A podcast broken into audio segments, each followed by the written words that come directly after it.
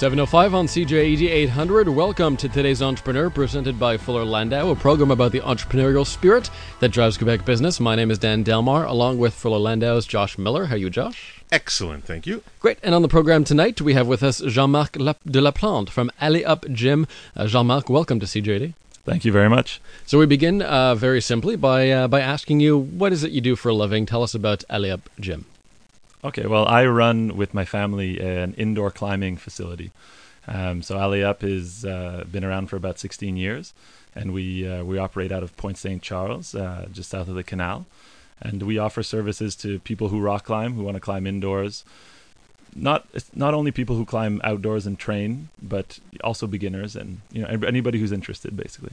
So you really have kind of walls for all all all types, all shapes, all sizes, yeah. beginners, intermediates, and uh, and then some. Exactly. Yeah. Our, our our clientele has always been really from, you know, we teach uh, probably 300 lessons a year to beginners, um, and we also have some of our clients that are some of the best climbers in Quebec. So we really serve everyone.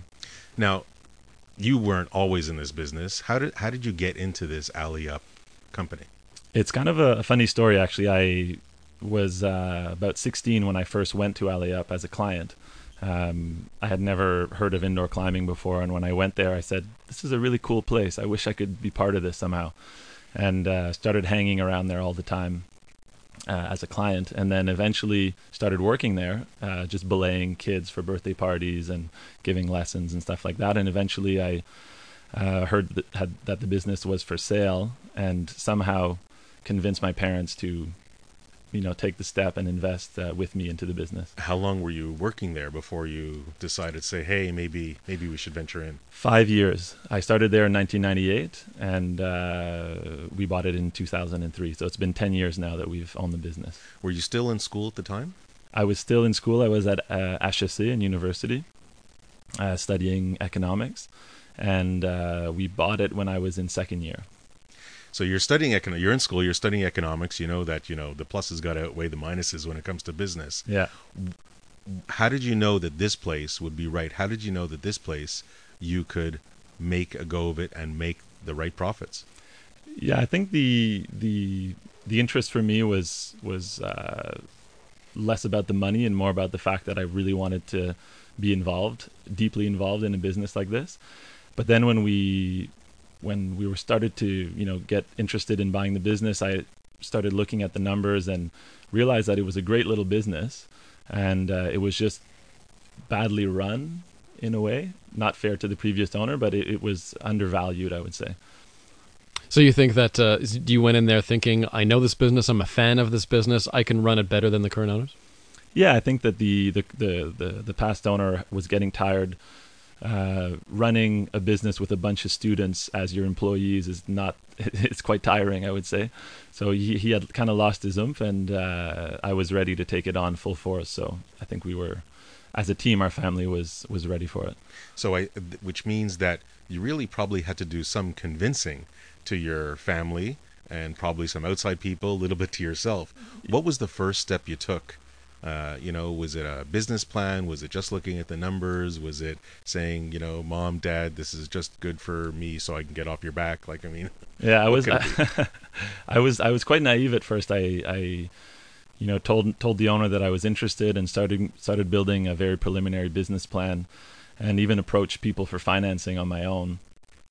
And people quit, people like like the banks, the bank, yeah, bank, and some uh, some friends of mine that uh, could could have had money to invest, parents of friends of mine.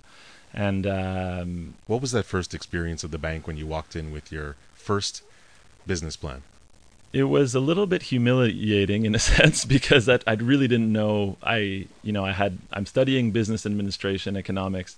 You would think that I know how to approach these things, but it was it was the learning curve was quite steep. I would say uh, they they didn't laugh, but they said, you know, go, you know, work on this a little bit. Come back when you have something a little bit more solid. So at that point, I kind of forgot about it for a few few months, and then finally got the family involved, uh, and we took about a year to really go through it together as a family. And then when we finally made the decision, uh, we went ahead, and it's been a great decision ever since. Let's talk business plans for just a second because certainly when starting up or when buying a business or, or something of the like, really understanding it and getting to know the business and, and seeing if it's really worth your while, Mm-hmm. business plans serve a great purpose. They not only not only for financiers of the bank, but really for your own Yeah, personal use. exactly. So after that first kind of draft of a business plan, did you did you kind of if did it evolve from there? Did you did you do any further ones? Did you kind of take it apart?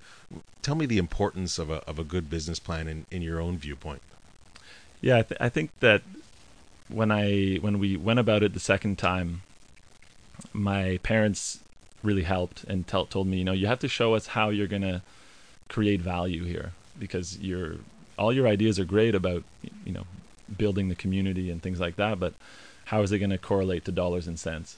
And uh, going through that was important because I also understood that I had to it had to make business sense and not just sense for making it a great place to be. You know, it had to correlate to something. But um, more than that, I think that we we really it, it helped us evaluate what the business was worth uh, because the price, the purchase price was you know all over the place. You know, the it was it was really when it came down to making the business plan. That's when we said, okay, we can pay this much for the business, and uh, that's how much we paid. When you're when you're evaluating the business, it's always an interesting event or timing to go and get information from the actual owner. Mm-hmm. Did you have difficult time getting that information, dissecting it, trying to figure out what's real versus what's not? Yeah, yeah. I would say that the that really played to our advantage. At the the the owner at the time wasn't doing a great job of keeping his books in order, and uh, in that situation, if you're thinking about selling your business, make sure your books are in order before you uh, No start question. handing things out because. Uh, once we start asking questions, and he's like, "Oh no, this number is more here," and da da da, and then you uh, you realize that the ball is in your court. Were you ever concerned that that uh, the business was too fun to make money? Um, I think my parents were concerned with that. I, I wasn't. Uh, I had seen it grow in the last five years, and uh, yeah, it's a great business. It's super fun, but I think that there are many things that make it uh, a very. One of the things that Allez Up does well, and it did it well before I was involved, is that people come, they enjoy it, and they stay for a very long time. And I think that that has a lot of value. And uh, we have we have clients that you know they they say that they raised me because I they knew me when I was 16 and working there you know? So uh, that to me is was the key factor for yeah it's fun but it's also a great community where people stay and you know get year passes year after year.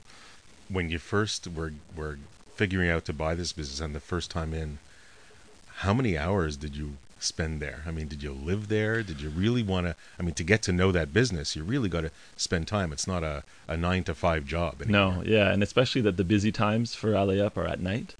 Um, during the day, you're getting stuff ready, and then you end up staying into 9, 10, 11 o'clock sometimes. So uh, at the very beginning, it was my mother and I working around the clock. Uh, my mom had a job in manufacturing, and she quit that job to come and work uh, with me at the gym. And we just, I remember working so so hard and so long, um, uh, and just spending so much time there that I, you would get sick of it at times. You know, like I hate climbing. I don't want to be involved anymore. but I think that that's when you when you work hard like that, uh, that's when you create the value. And uh, we really put a lot of sweat equity into it. And there's no question that there's sacrifices that come along with it. It's interesting you said your mom quit her job to join you. And I think when we come back from the break, we'll explore that just a touch more. 719 on today's Entrepreneur. Welcome back. Our guest this evening, Jean-Marc Laplante from Allez Up Gym. And uh, Josh, we're talking about uh, about family businesses and how this uh, started out as a project between him and his parents. And it was really, you know, he threw in just in the last seconds before the break, he was like, oh, yeah, and my mom quit her job to join me. And I kind of thought that was pretty interesting because, you know, nobody quits their job on a whim. And, you know, it's definitely must be a thought process. So maybe you can elaborate a little on that and how your idea really came into this family affair. Yeah, I think that it's something that stressed me out a lot too. when I knew that my mom was going to be quitting her job and uh, and kind of diving right into it. But at the same time, I uh, I know my mom quite well, and I knew that she would she's a hard worker. I think that's one of our family traits, and uh, I knew that we would be able to make it work. Basically, um, although at first working with your with your mom all day every day, it's a it's a, quite an experience, uh, but it's great now because we're so close. The family's really close, and it's uh, it's really been a good experience overall. Now, coming back to the buying a business, because it's always very interesting. You know, we, we, we get a lot of people that start their own business on the show, and some that buy another business. That must involve a whole level, a whole process that uh, that is very interesting. I'm sure you learned a lot from of that whole buying experience between dealing with the owner and the professionals, the lawyers, the accountants. Is there anything that stood out? Is there anything you can recount to us that you felt uh, you learned the most from? it was it was an interesting position for me, especially at the time because I was working there. So the relationship with my boss was evolving and changing, and the relationship with the other employees that were around was also changing because I was going to be their boss, and they knew that knew that. But uh, I think the key things that I remember was it felt a lot better once we started involving the right people, uh, getting a good lawyer to help Mhm. us work through the legal issues, getting a good accountant to help us filter through all the the stuff. Even though me, my parents, uh, I mean, my both my parents are very skilled in accounting and things like Mhm. that. Having a th- outside person that can really help you clear your clear your head is is really great. And I Uh, guess to bounce your thoughts off of as well. yeah, exactly. They they're not involved in it. They don't have their their their finances aren't at stake, so they Mhm. have, look at it with a clearer head. And it's been the same thing um, with our building the new gym that we just did last year. Um, I really learned that the, having the right people involved is really the most important factor. They're specialists in everything, and you need to really go and get those brains and bring them around the table. Did it take a long time to close that deal from beginning to end? Yes, And if so, why? Um, I think that it took a quite a long time, almost a year, and uh, I think because the owner was the old owner was quite attached to to his business, even though he was clearly uh, unhappy there, he still had some emotional uh, attachment to it, and that got kind of kind of complicated. So he would come back on his uh, on our negotiations sometimes and say, "Wait, I'm not willing to do that Mhm. anymore."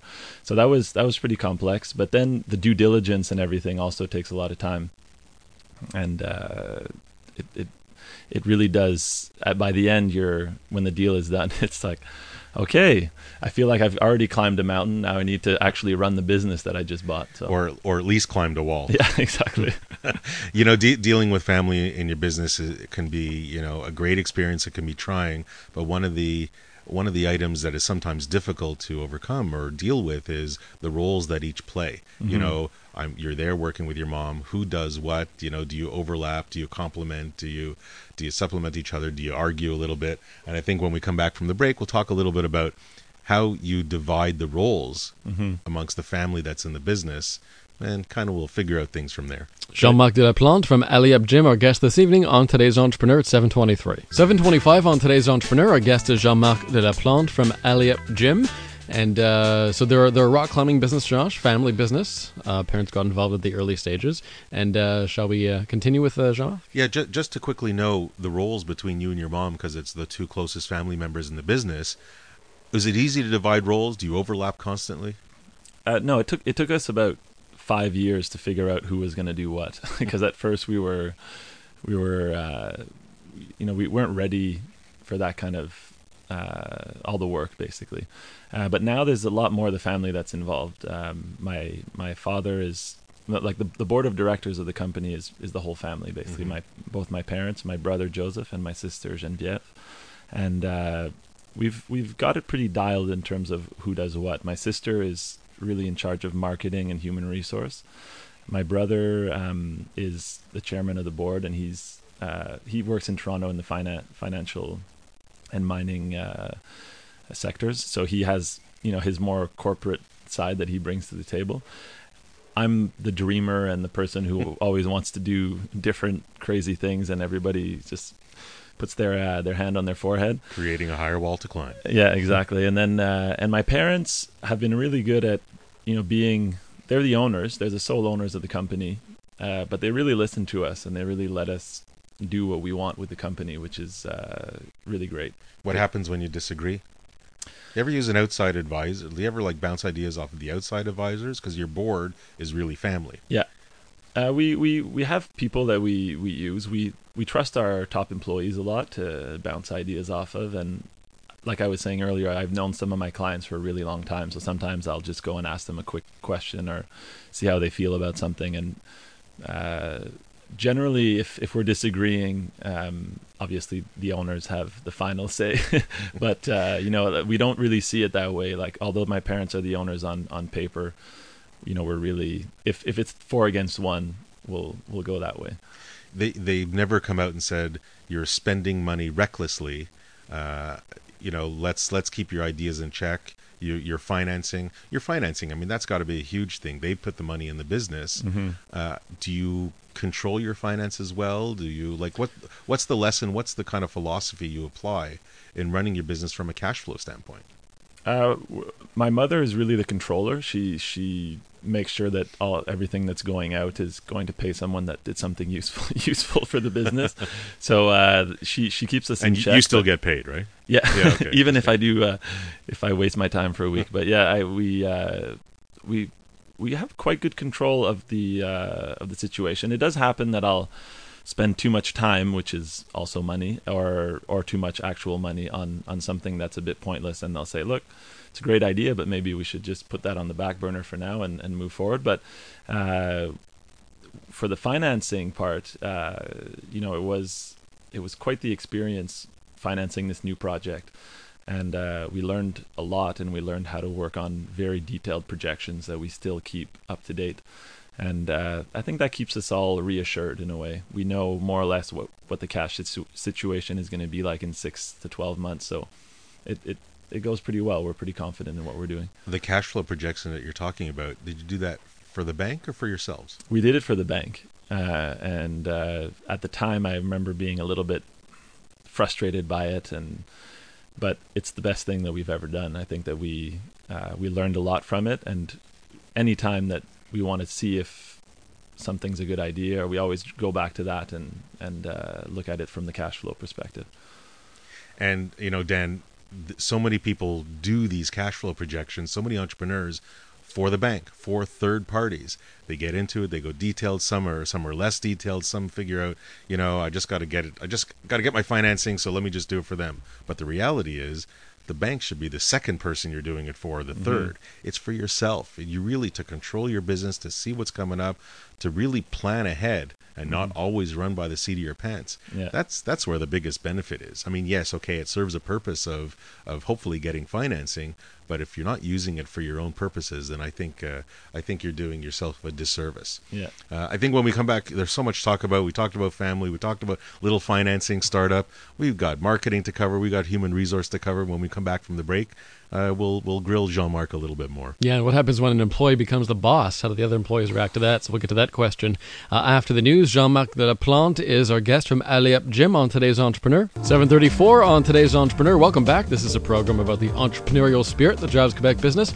My name is Dan Delmar, along with Josh Miller, of course, of Fuller Landau, and our guest this evening is Jean Marc de la Plante from Allez Up Gym. It's an indoor uh, rock climbing facility in Pointe Saint Charles, and uh, um, not a meat market, Jean Marc. Uh, sorry, uh, but but you but you said people do sort of uh, there's a, there's definitely a, a, social community aspect that I that I just want to ask you about real briefly. And you met your your significant other there as well. Yeah, I met my my girlfriend there. We've been together now uh, five years, and uh, a lot of the people that I I know have met their significant other, others there, and now they have the kids, and the kids come and climb at the gym as well, mm-hmm. and it's just a great place to uh, to hang out. Imagine when you're doing yoga, for example, you're in this room and everybody you're side by side with you know uh, guys and girls or whatever you're interested in, and then you can't talk to them.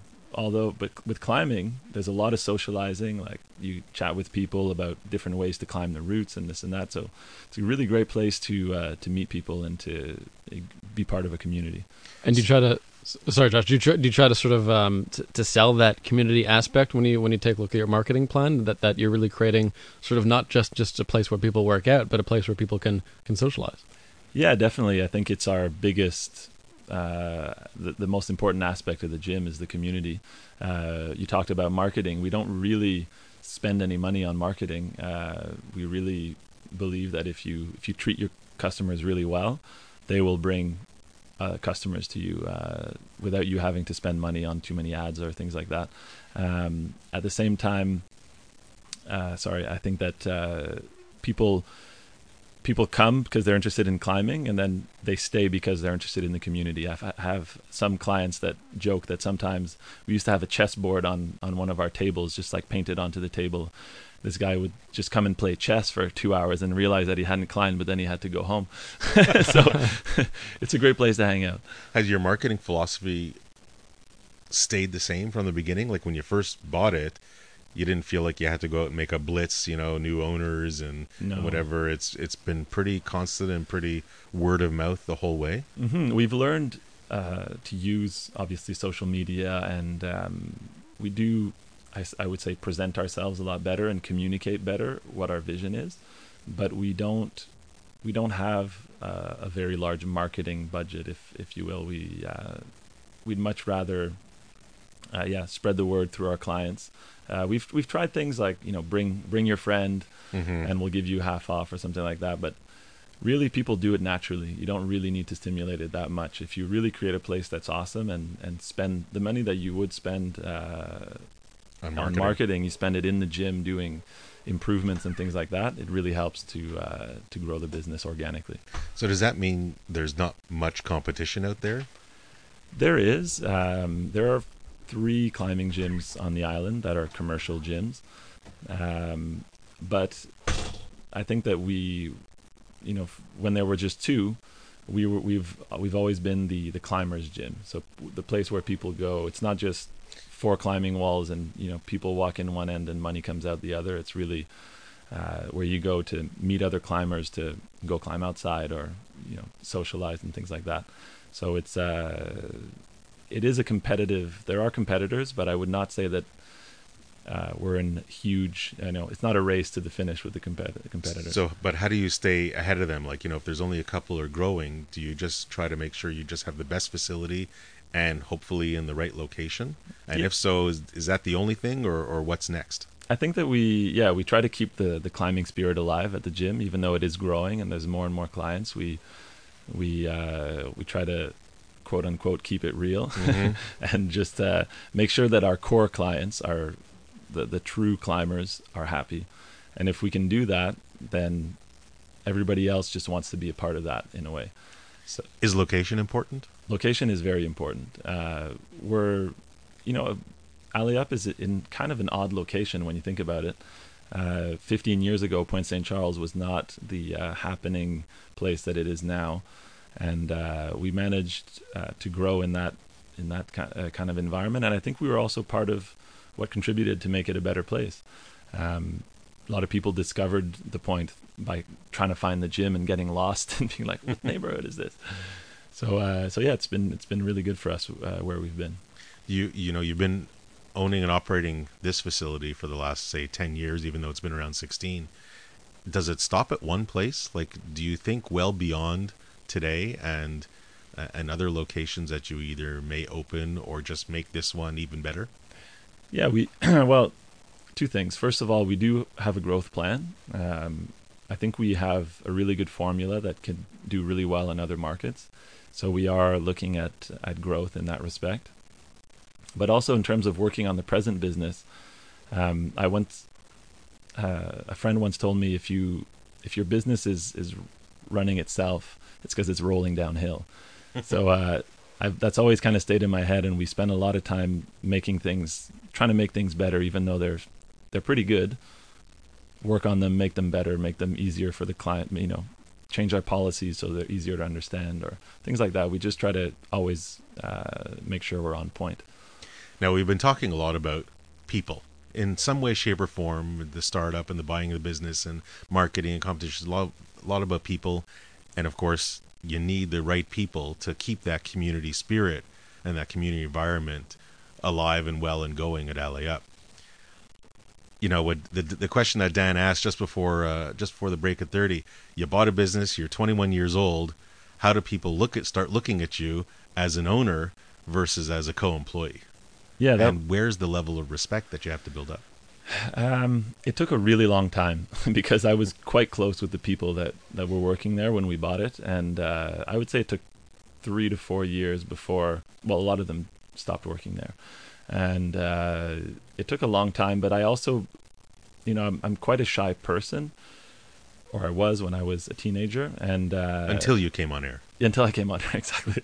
No, I was I was quite shy, and I I really learned to communicate with people, and you know, at first I was it was excruciating for me to delegate and to tell people what to do until I realized that as an employee, you want that. You want to be told not you know every two seconds, but you want to be told what your objectives are and what your what what will make the owners happy if you do your job correctly and things like that. So when I started disconnecting myself, um, not completely, but in a way disconnecting myself from the the employees, or at least not being best friends with them.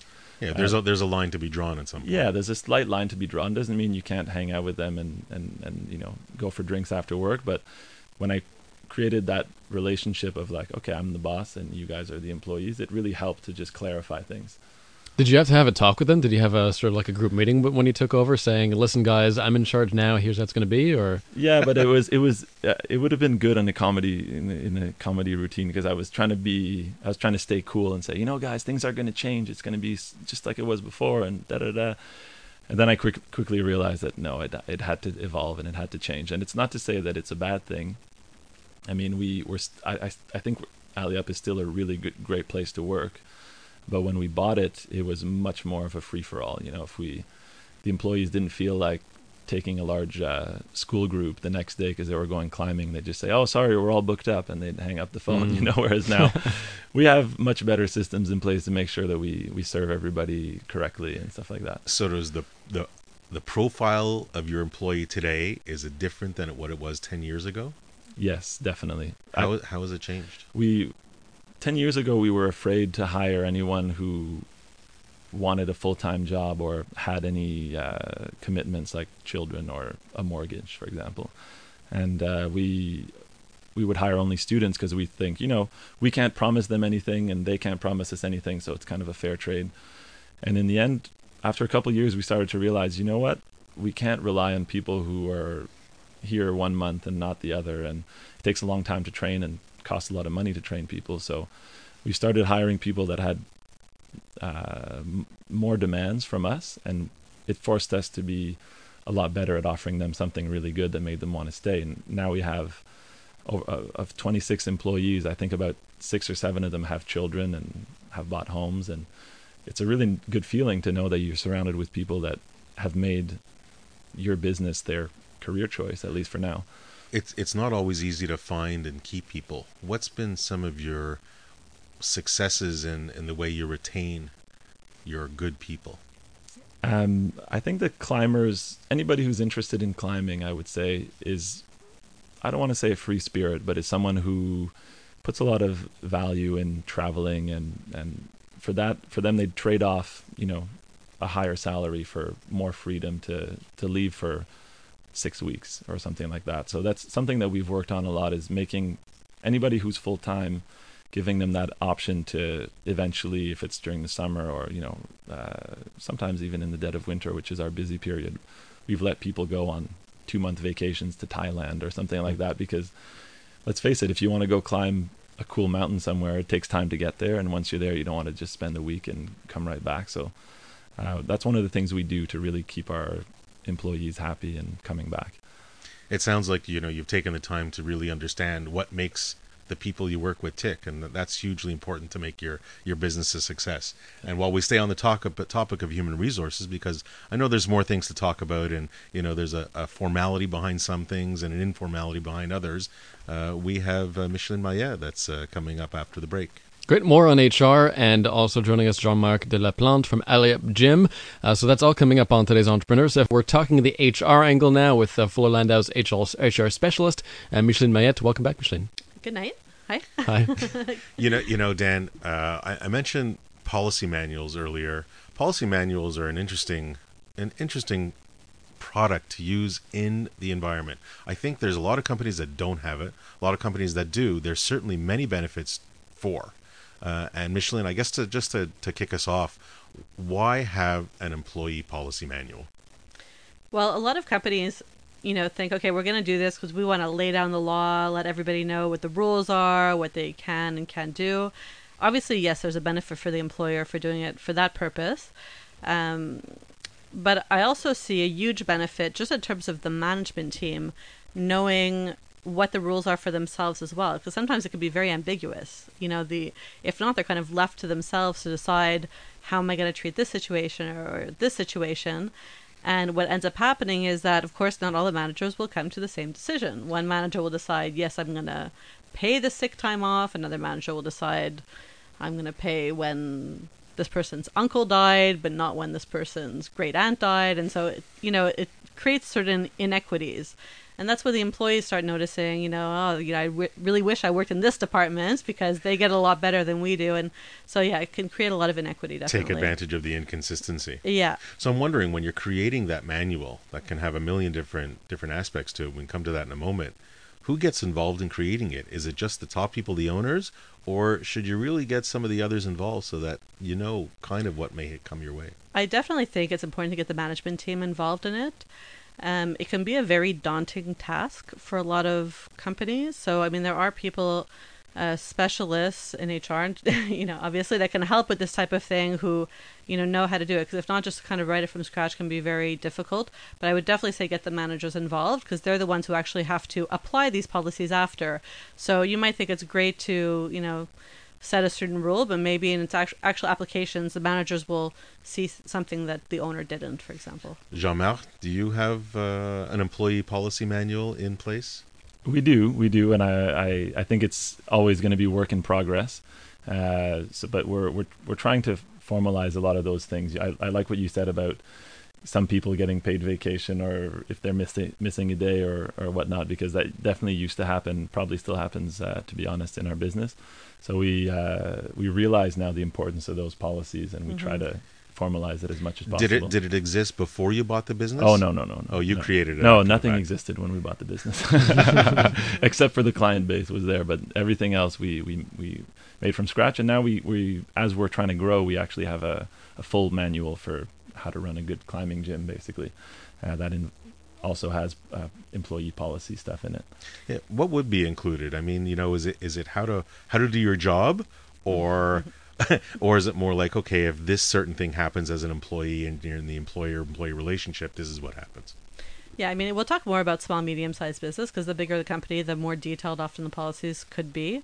Um, you know, I would just say it's the general guidelines within a job. A lot of companies actually don't want to do a policy manual because they feel it's going to be too restrictive. So they say, oh, you know, I, I don't want to have such a tight rule for this. I want to have some flexibility. But just because you have a general rule doesn't mean you can make you can't make the occasional exception to it also. So I mean, there's some judgment that could still be allowed in it. Now, if you're not going to respect it at all, then there's no point in having it. But you could, you know, there's always some flexibility that you could have in there. And certainly, we know entrepreneurs. You know what they think one day, they might change their mind yeah, the next and it's day. definitely always a work in process. It's never.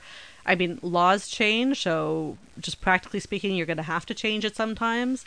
There's also changes in, you know, society, like social media. You know, policy manuals that we worked on 10 years ago didn't have any policy on social media, where today it's definitely a must have.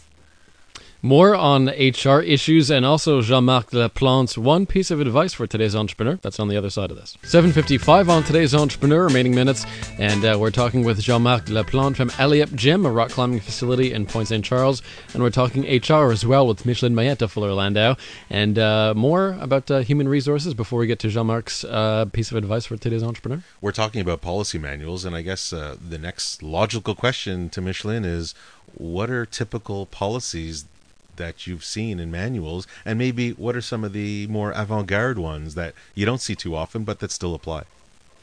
Um, well, I would say two most important policies to have in the manual. Uh, one of them is with regards to computer usage, so employees using their computers. If a company doesn't actually have a written policy that's actually sent out to employees that employees know about, stating that employees should have no expectation of privacy when using their computer, they can actually do whatever they want with the computer. And if ever there was something that went to court or was litigious, the employer wouldn't necessarily be able to use it against the employee because the employee could say that they felt that they, you know they had a right to privacy when using it. So that's super important to have. Um, another one that's very important is with regards to harassment. Uh, Quebec, for several years now, has had a law on psychological harassment in the workplace. And one of the employer's obligations is to have a policy stating what is harassment. Um, you know, obviously, that it's not permitted in the work environment, obviously, and what uh, employees' rights are and what they should do should they feel they're being harassed and so on. That's very important because it's. Um, there's actually a law stating that employers have an obligation to prevent harassment, and the main way to do so is by having a policy. In a nice social community with everybody wearing tight climbing clothes, I'm sure there's never harassment issues that, that come up at Allez Up.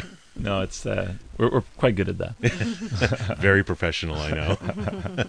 are there any areas, Micheline, you see that that are a little bit uh, a little bit different, a little more avant-garde? Well, today you're seeing more and more policies on flexible work arrangements. So, like um, what he was saying before about having a policy where you know people could take a leave of absence to travel.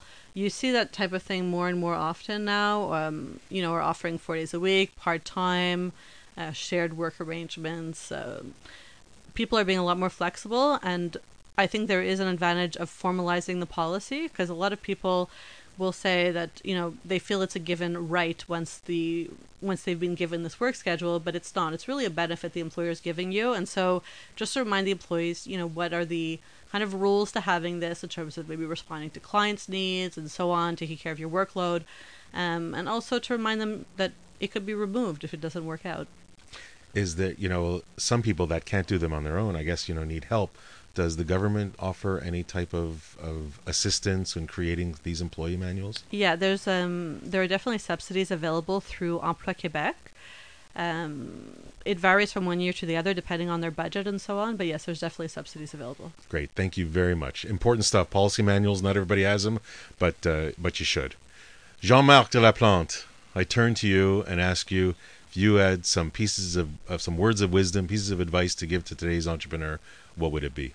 Yeah, I was thinking about it while we were talking, and I think I'm going to give three three tips. I'll try to keep it short, though. First of all, I mentioned earlier involving the right people, and I think that that's really key. Especially, uh, I've been in situations in financing where I'm not sitting in front of the right person, and I'm trying to get one kind of financing when they do something else, and it's really important to make sure you're sitting in front of the right people and also consulting with experts. Uh, secondly, learn to communicate really well because bad communication will ruin even the best idea. So you need to work on that all the time. Uh, if it's an email or a business plan or anything, you need to write and speak very well. Um, and last piece of advice um, I've always found that I've never really focused on the profits. They've kind of come from uh, working in the right direction uh, and trying to make people happy. Basically, if, if my goal is making people happy, I'll make money because of the business that I'm in, first of all. But um, people that I, from my experience, people that are too focused on that margin at the end, they kind of lose their focus. You, we're all in business to make money, but first, first of all, we need to please our clients. So. Uh, g- great three pieces of advice, and Dan, I'll tell you, give you the takeaway that I get, and certainly listening to the to the last uh, few points that Jean-Marc made, is entrepreneurs that have their feet on the ground will absolutely go ahead in this world. You know, those that really are very aware of their surroundings, their environment, the people that they touch, that they need, that will help, those are the ones that are absolutely going to be a success. So keeping your feet on the ground, on the ground, uh, Jean-Marc, uh, kudos to you for that. Jean-Marc de la Plante of Up Gym, thanks very much for joining us this evening. And uh, Micheline Maillet, HR specialist at Fuller Landau, thank you. And Josh, next week, 7 p.m. next Monday for another t- edition of Today's Entrepreneur.